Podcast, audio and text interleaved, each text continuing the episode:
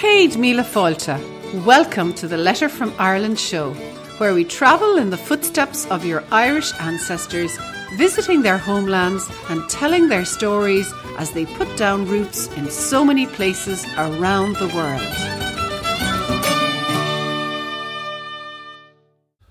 Hello, and you're very welcome to episode 702 of the Letter from Ireland Show podcast. And in this episode 702, you can first of all can find the show notes on a letter from Ireland.com forward slash 702, a letter from Ireland.com forward slash 702. I'm Mike Collins, and I'm going to be your host for the next 40 minutes or so. And we're going to share plenty of Irish heritage, genealogy, stories, and lots of music along the way. So, the title of today's show is um, Two Irish Literary Giants. And in this case, the actual authors we have in mind are two you've probably heard of. Uh, one is George Bernard Shaw, and the other is James Joyce.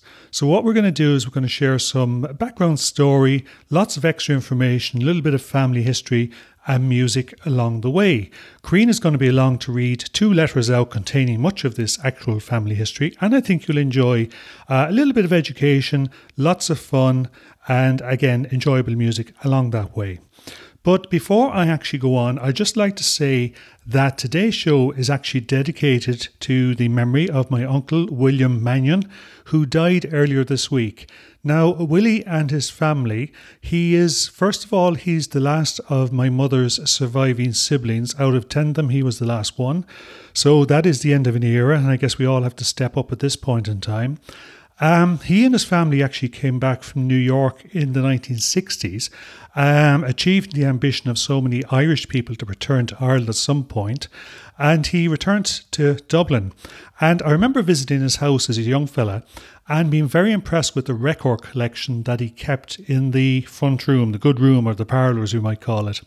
And that particular record collection was very interesting to me because what it was, it was a recording of the various Broadway musicals. So you had West Side Story, My Fair Lady, South Pacific, and so on and so forth.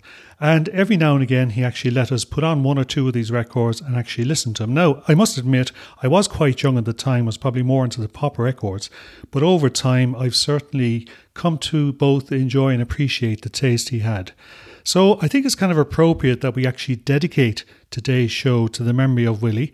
And um, because first of all, the one of the characters we're actually going to be talking about today is George Bernard Shaw, and we're going to be playing a piece of music now that would have been in Uncle Willie's front room back in the day.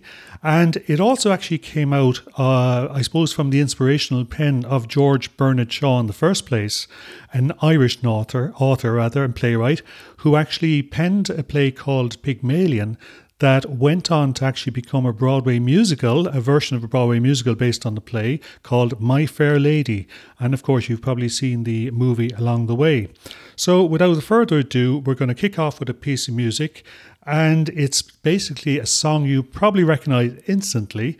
It's from the actual movie version of My Fair Lady and it's called Wouldn't It Be Lovely? It's rather dull in town, I'll think I'll take me to Paris. The missus wants to open up the castle in Capri. Me doctor recommends a quiet summer by the sea. Wouldn't it be lovely?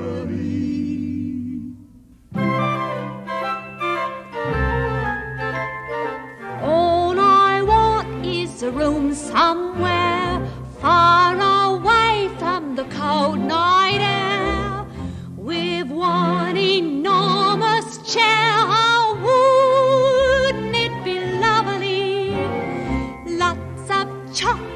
for me to eat, lots of coal making lots of heat.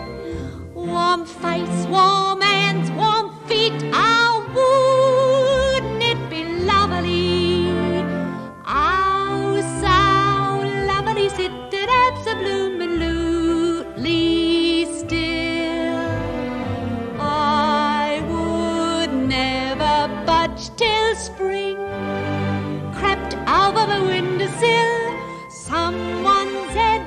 resting on my knee, warm and tender as he can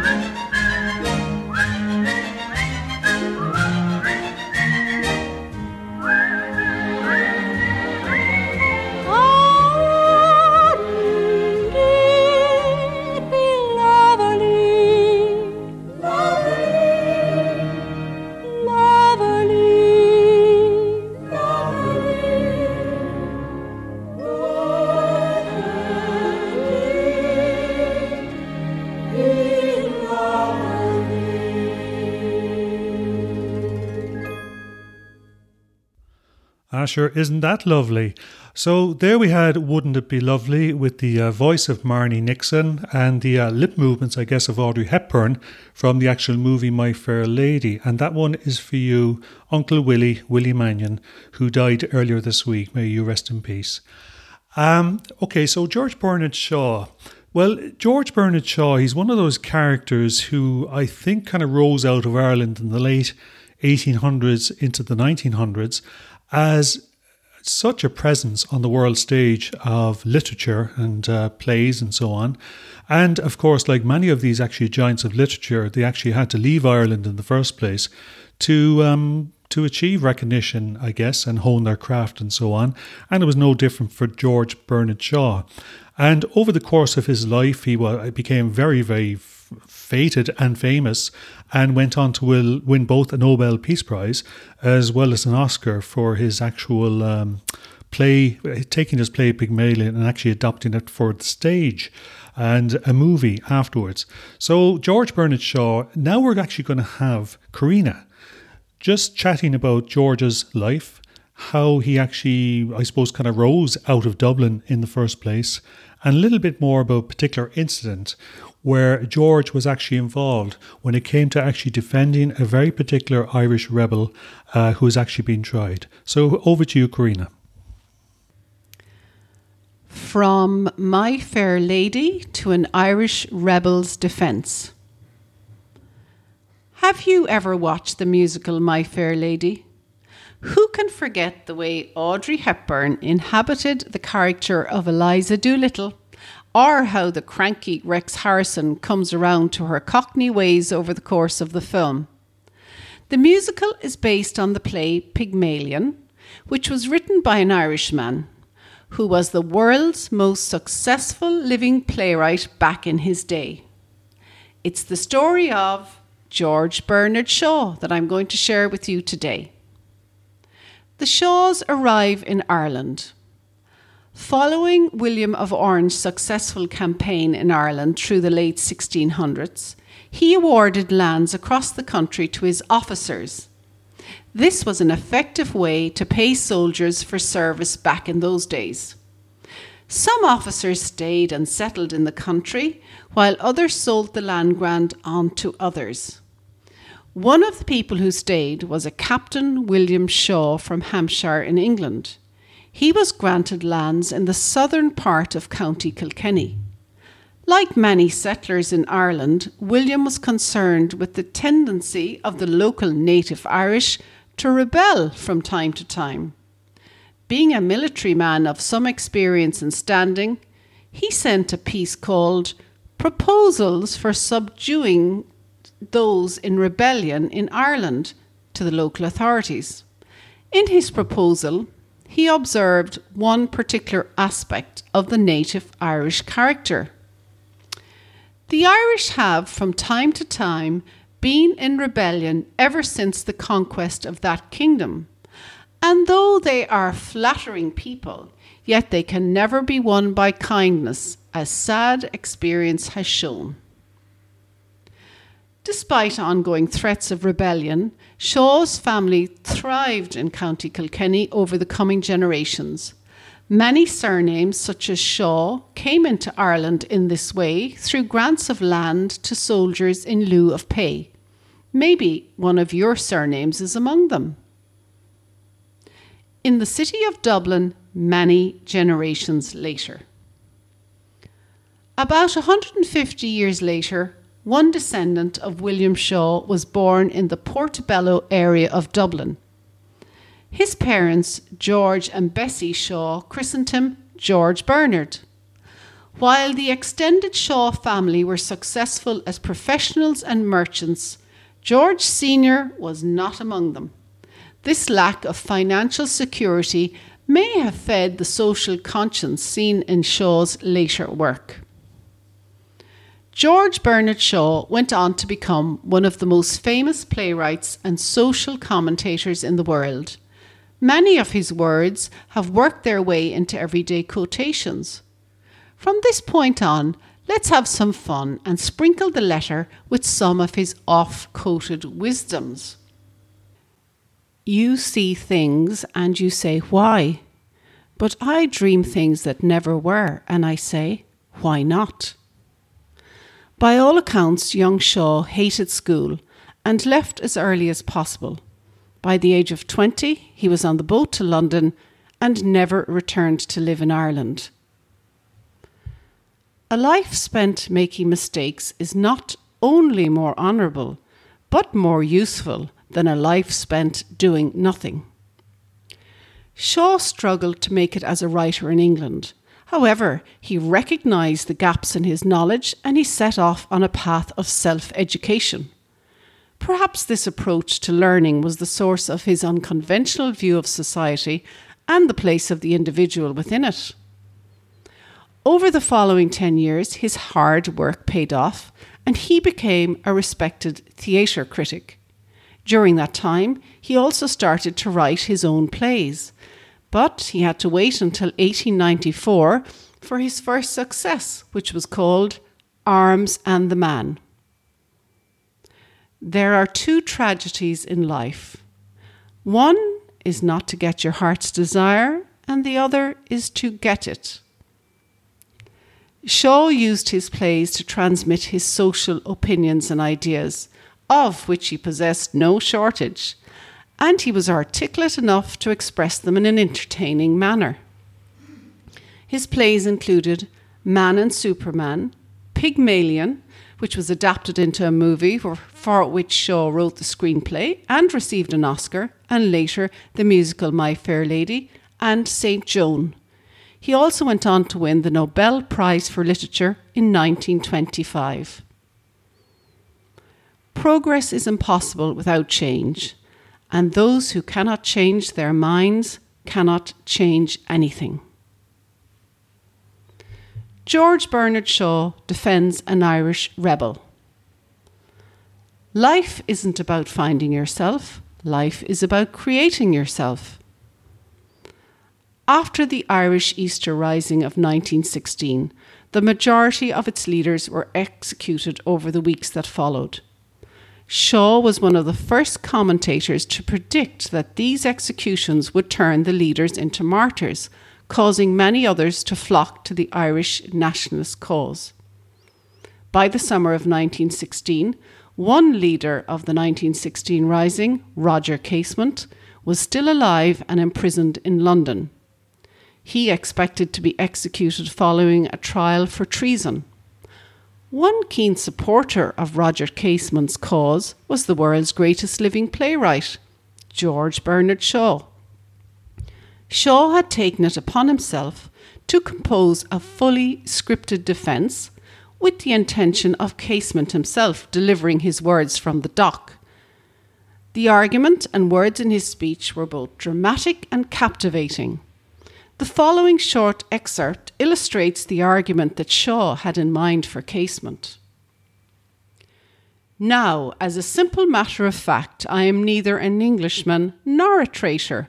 I am an Irishman, captured in a fair attempt to achieve the independence of my country and you can no more deprive me of the honours of that position or destroy the effects of my effort than the abominable cruelties inflicted 600 years ago on William Wallace in this city when he met a precisely similar indictment with a precisely similar reply have prevented that brave and honourable Scot from becoming the national hero of his country. Would these words save Casement from execution? Well, we will never know. Casement decided to go with a defence that he had written himself. He was subsequently found guilty of treason and executed on August 3, 1916. Independence, that middle class blasphemy. We are all dependent on one another, every soul of us on earth. However, all great truths begin as blasphemies. Shaw remained a British citizen for the rest of his life, but he did take on dual citizenship with the Irish Free State in 1934. I wonder what Shaw's ancestor, William Shaw of Kilkenny, would have made of his proposed defence for an Irish rebel. We'll sum it up with Shaw saying, the worst sin towards our fellow creatures is not to hate them, but to be indifferent to them. That is the essence of inhumanity. George Bernard Shaw, 1856 to 1950.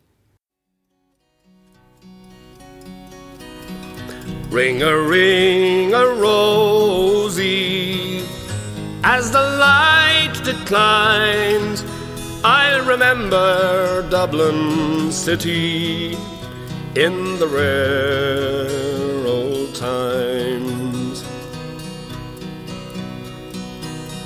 Raised on songs and stories,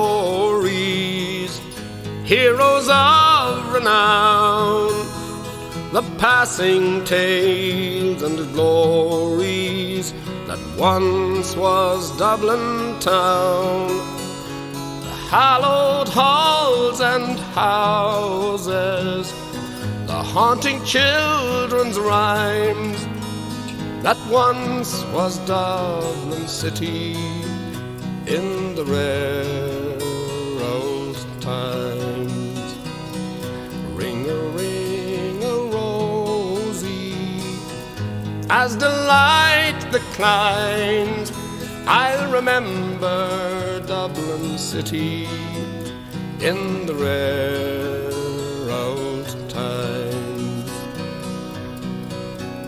My name it is Sean Dempsey, as Dublin as could be, born hard and late in Pimlico, in a house that ceased to be by trade I was a cooper, lost out to redundancy. Like my house that fell progress, my trade a memory.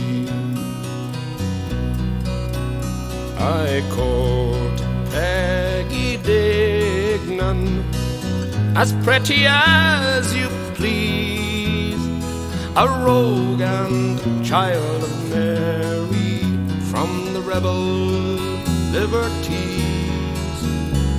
I lost her to a student chap with skin as black as coal when he took her off to Birmingham. She took away my soul. Ring a ring a rosy as the light declines. I'll remember Dublin city in the rare old times.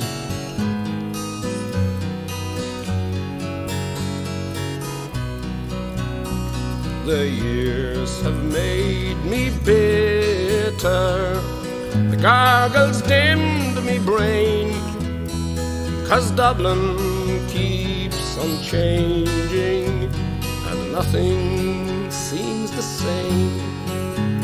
The pillar and the Met have gone, the Royal long since pulled down, as the grey unyielding concrete makes a city of my town. Fare thee well, sweet Anna. I can no longer stay and watch the new glass cages that spring up along the quay. My mind's too full of memories, too old to hear new chimes. I'm part of what was Dublin in the rare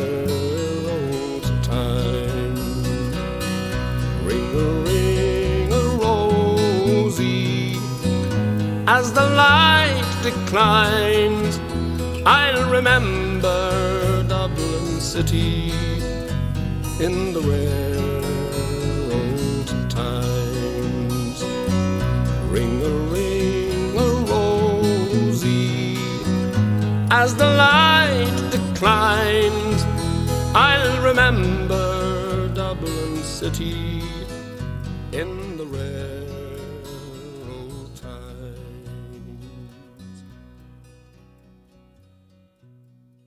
And there we had the unmistakable voice of Luke Kelly singing The Rare Old Times, very much a song associated rather with the city of Dublin and actually composed by Pete St. John. You may be familiar with uh, Pete's one of his other actual works as well, The Fields of Athenry. So um, I think Dublin is actually one of those places is very much associated with, maybe not so much with uh, Shaw in the first place, although he definitely was a child of Dublin of the time, uh, but perhaps more associated with the actual next character we're actually going to meet, a gentleman by the name of James Joyce. So although James Joyce actually left Dublin and actually started to pen his work really mostly after leaving Dublin in his, I think it was the early 20s, his early, early 20s. He certainly came to be the author most associated with capturing Dublin of the time and giving a sense of just what it was like to people around the world through his books like Ulysses and so on and so forth. So I think we're going to switch straight over now to Karina and she's going to tell us a little bit more about James Joyce and his background, and one particular aspect of his family's anatomy that you may not actually have been familiar with. So over to you, Karina. Do you have an Irish nose in your family? Have you noticed a literary theme springing up in recent letters? You may remember that just a couple of weeks ago we spoke about the writer George Bernard Shaw. This time we continue with the same theme and move on to another giant of Irish literature, James Joyce. Have you read, or more likely started, any of his books? There's Ulysses, Portrait of the Artist as a Young Man, to name a few. It has been said that if Dublin was levelled in the morning, Heaven forbid, says us Corkonians, it could be rebuilt using descriptions gained from the pages of Ulysses. The Journey of the Joyces and James Joyce's Nose. Last week we met Michael Joyce from the Cork School of Music, and I asked if he came from Galway or Mayo. You see, Joyce is a well known surname in those parts. They even have a Joyce country in Mayo named after themselves. Michael replied, Oh, not at all. My family come from the centre of Cork City, and my father would have researched the Joyce name in Cork and where they came from. Then just the other day we ran into another Cork Joyce, John Joyce, who runs the wonderful Joyce's Toy Store on Prince Street in the city, and we started to chat about the Joyce surname in Cork. He said, It seems that all the Joyces in this area come from the same place originally. There also seems to be a Joyce nose. I don't have it much myself, but my brother certainly does. It runs through the family, and you can see it on James Joyce himself. That sounded intriguing. We weren't just going on the trail of James Joyce's ancestors, but we now had the James Joyce node, nose to guide us along the path. The movements of one Norman family. Many of the surnames in Ireland today are of Norman origin. Names like Fitzgerald, Burke, Butler, Barry, Walsh, Joyce, and many more are any of those Norman names in your family tree, I wonder? These names arrived in Ireland mostly from Wales from the 12th century onwards, and over the next 200 years, the majority had intermarried with the native Gaelic Irish and became more Irish than the Irish themselves. One such Norman lord was Thomas the Jorce, J O R C E, who arrived in Ireland in 1283 AD to marry the daughter of Turlough O'Brien, Prince of Thomond. The newly married couple travelled on to Connemara to live on lands granted under the kingship of the O'Flahertys. The area in which they settled, located in the middle of Connemara, became known over time as Joyce's country. Some of these early Joyce travellers to the newly established Galway town then became part of the tribes of Galway. The, the Jorce families in Connemara slowly took on Irish Gaelic traditions, language, and customs. In time, they became known by the Irish version of their name, which is Seoighe, spelt S E O I G H E. This name then became further anglicised to Joyce, J O Y C E, in later years. Around the year 1680 AD, one of the prominent Connemara Joyces, Sean Moore Seoighe, or as you'd say in English, John Joyce Sr., was sent to assist the Baron of Kerry, William Fitzmaurice, to help him run his affairs as chief steward. He was a skilled stonemason and builder and oversaw many of the building programs in the region. So it is thought that Sean Moore, perhaps with a family member or two, is the ancestor of most of the Joyce families found across Cork, Kerry, and Limerick today. Now, by the early 1800s, one branch of these Munster Joyces had settled around Cor- the Cork town of Fermoy, and they started to buy properties in Cork City around White Street and establish a number of businesses both in Fermoy and in Cork City.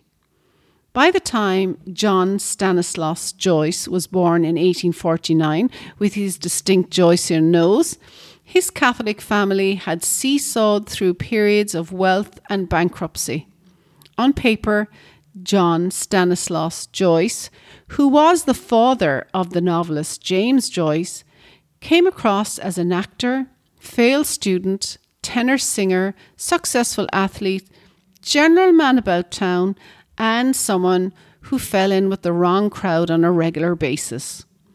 This last attribute prompted his mother to move the family to Dublin following the death of his father an attempt at a fresh start away from bad influences. John Stanislaus met and married Mary Murray, and they had 10 children together while living in Clontarf in Dublin. They called the eldest of their boys James, and you can see the household members if you look up the 1901 census.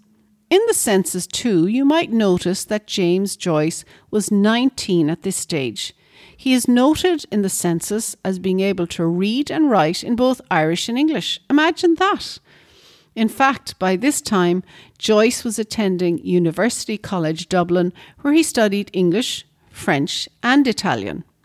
In 1912, James Joyce went into self imposed exile and left Ireland for the last time with his wife, Nora Barnacle. In 1922, 21 years after that census record above, James Joyce had written and published Ulysses. He died in Switzerland in 1941 and is buried in Zurich. However, we still have plenty Joyce family members found around Fermoy, County Cork, and in Cork City, and I'm sure more than a few of them must have that famous Joyce nose. How about you? Do you have an interest in James Joyce? Or maybe you have a Joyce or two in your own family tree.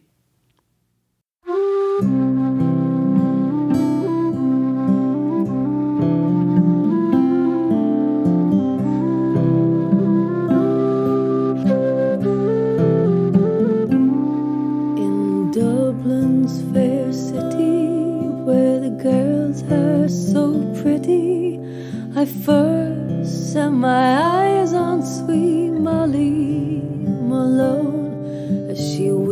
her wheelbarrow to streets broad and narrow, crying cockles and mussels, alive, alive, oh. She was a fishmonger, and sure 'twas no wonder, for so were her father their wheelbarrows. Through streets broad and narrow, crying cockles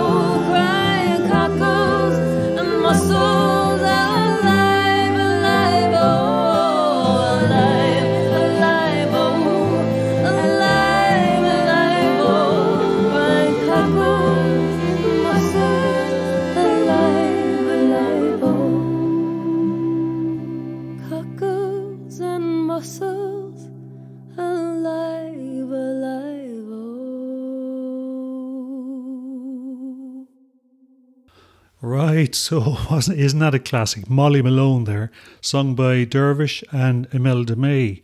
And uh, thanks so much to Karina as well for sharing those two stories of two Irish literary giants, giants rather, both uh, George Bernard Shaw and James Joyce.